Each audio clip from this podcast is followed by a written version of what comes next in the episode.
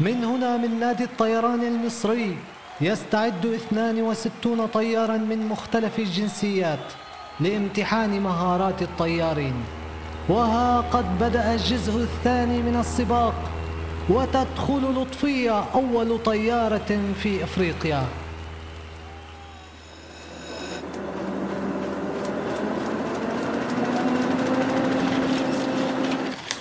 عنب بلدي بودكاست.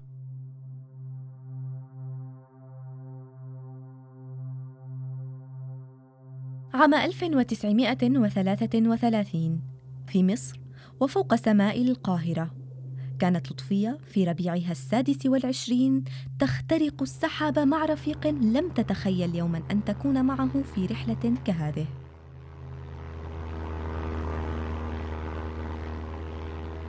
ستقتليننا بتهورك هذا يا فتاة؟ لا تقلق يا أبي واستمتع بالمنظر الذي تراه. لا لا لا لا أصدق أنك أنت من إن الأهرامات تحتنا مباشرة. آه فعلا. هذا تمثال أبو الهول. يا له من مشهد رائع. والآن كن مستعدا للهبوط. أبي هل أنت بخير؟ أجل أجل أجل. كم أنا فخور بك يا ابنتي.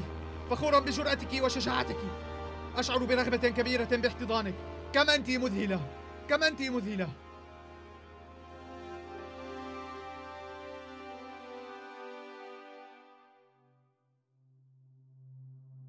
كانت رحلة لطفية إرضاء لوالدها الذي لم يقتنع قط بضرورة إتمام الدراسة للفتيات وكان شديد الانفعال والغضب بسبب الطريقة التي علم من خلالها أن ابنته نفذت ما كان يعترض عليه ويمنعها منه.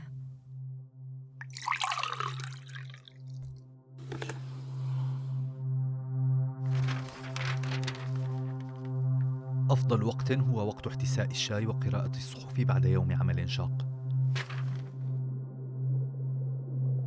يا للعجب ماذا تفعل صورة ابنتي لطفية على هذه الصحيفة؟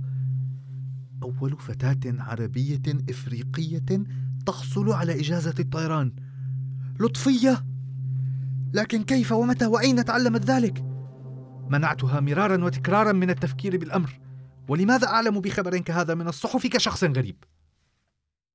نشرت الصحف خبر حصول لطفية على إجازة الطيران في السابع والعشرين من أيلول عام 1933 بحسب جريدة الأهرام المصرية. كأول فتاة في مصر وإفريقيا والثانية في العالم تقود طائرة بمفردها وكان رقم شهادتها أربعة وثلاثون أي أن ثلاثة وثلاثين فقط تخرجوا في مصر قبلها وكلهم ذكور.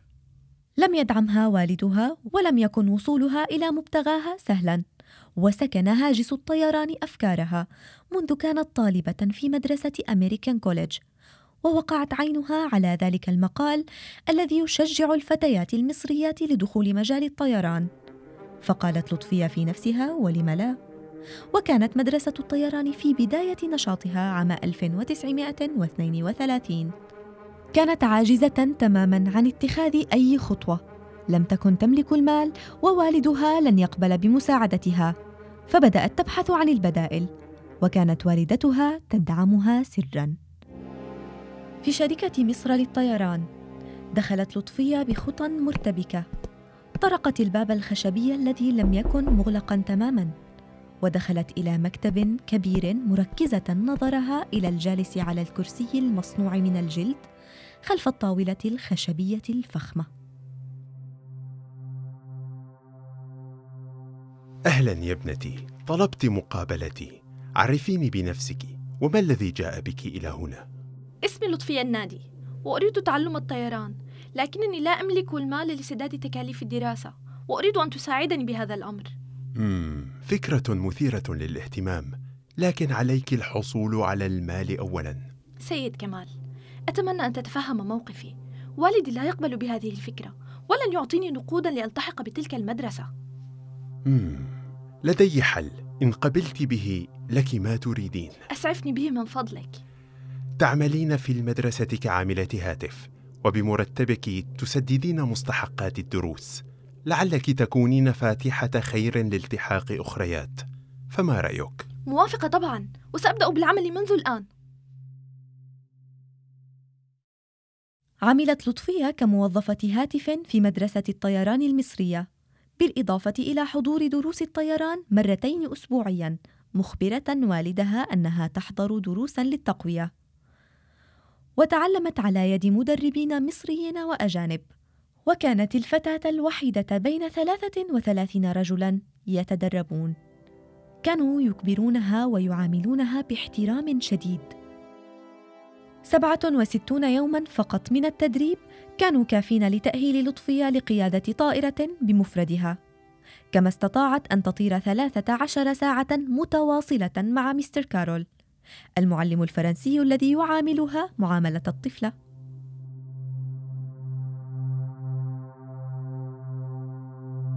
لطفيه أخاف عليك كثيرا يا ابنتي وسأنصحك نصيحة وأرجوك أن تعملي بها. لا أريد لكبر نفسك أن يتغلب عليك. بعد أن أصبحت أول فتاة تتعلم الطيران في مصر. ولا تكوني نسخة عن الطيارة إيمي جونسون التي أصابها أسوأ ما يصيب المرء وهو الغرور فتكبرت على والديها. في التاسع عشر من كانون الأول عام 1933 خلال سباق الطيران الدولي. كانت لطفية بين المتسابقين تستعد للانطلاق.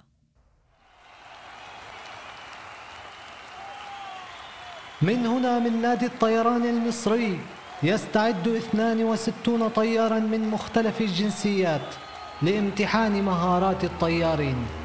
وها قد بدأ الجزء الثاني من السباق وتدخل لطفية أول طيارة في أفريقيا بطائرتها من طراز جيت موث بمحرك واحد.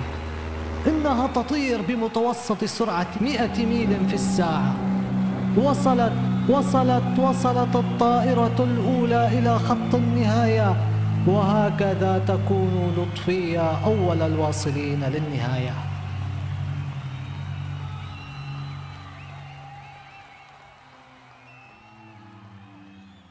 كانت لطفية أول الواصلين لكن النتيجة سحبت منها بعد أن رأت اللجنة أن طائرة لطفية لم تمر على إحدى الأماكن المحددة في طريق العودة.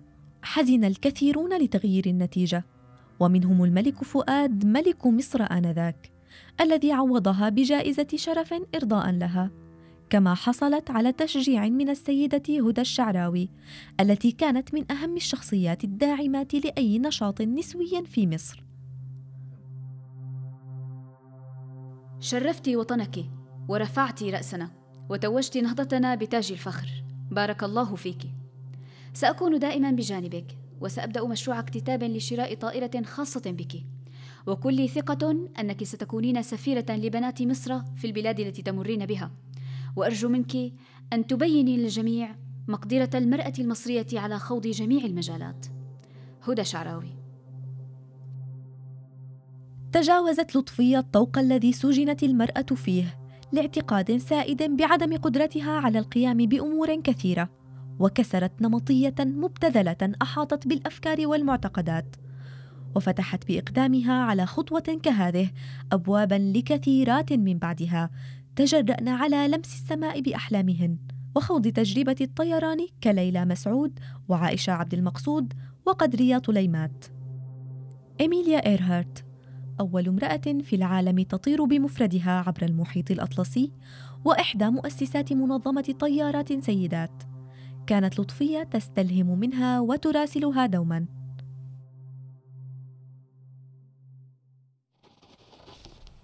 عزيزتي السيدة إيميليا إيرهارت. صحيح أننا لم نلتقي يوما وجها لوجه لكن شغفي بالطيران يدفعني لخوض المزيد من الأحاديث معك. وخاصة عن المغامرات التي أعيشها أثناء رحلاتي.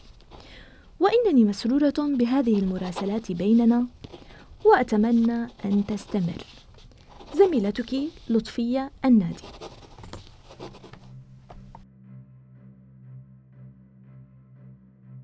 لم تتقاعس لطفية عن المضي في طريقها فساهمت بتأسيس نادي الطيران المصري.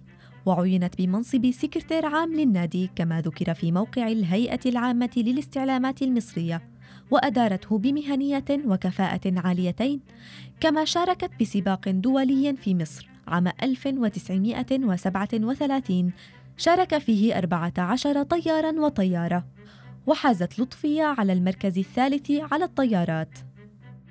في مطلع خمسينيات القرن الماضي أثناء هبوطها بالطائرة تعرضت لطفية لحادث سيء وأصيبت بكسور في العمود الفقري وأضرار شديدة في وجهها مما دفعها لمغادرة مصر برحلة علاجية طويلة إلى سويسرا التي منحتها الجنسية السويسرية وأقامت هناك بعد ذلك. وفي عام 1989 دعيت إلى مدينة القاهرة للمشاركة في الذكرى الرابعة والخمسين للطيران المدني في البلاد. حيث حصلت على وسام الاستحقاق من المنظمة المصرية لتعليم الطيران. سئلت لطفية عن سبب اختيارها للطيران بالتحديد خلال فيلم وثائقي تناول قصتها.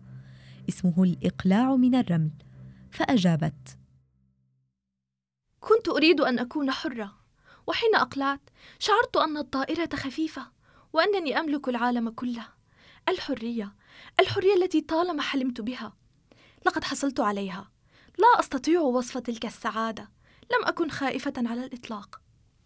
وحصل الفيلم على الجائزة الأولى للمجلس الأعلى للثقافة في سويسرا.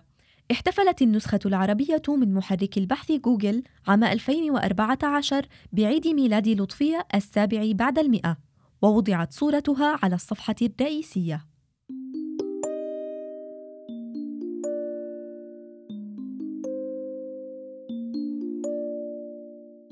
انتهت مسيرة طويلة.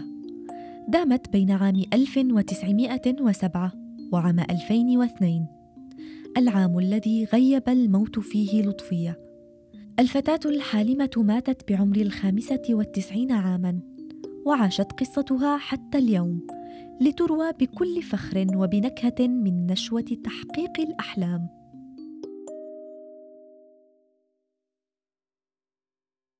استمعتم إلى بودكاست نساء من عنب بلدي.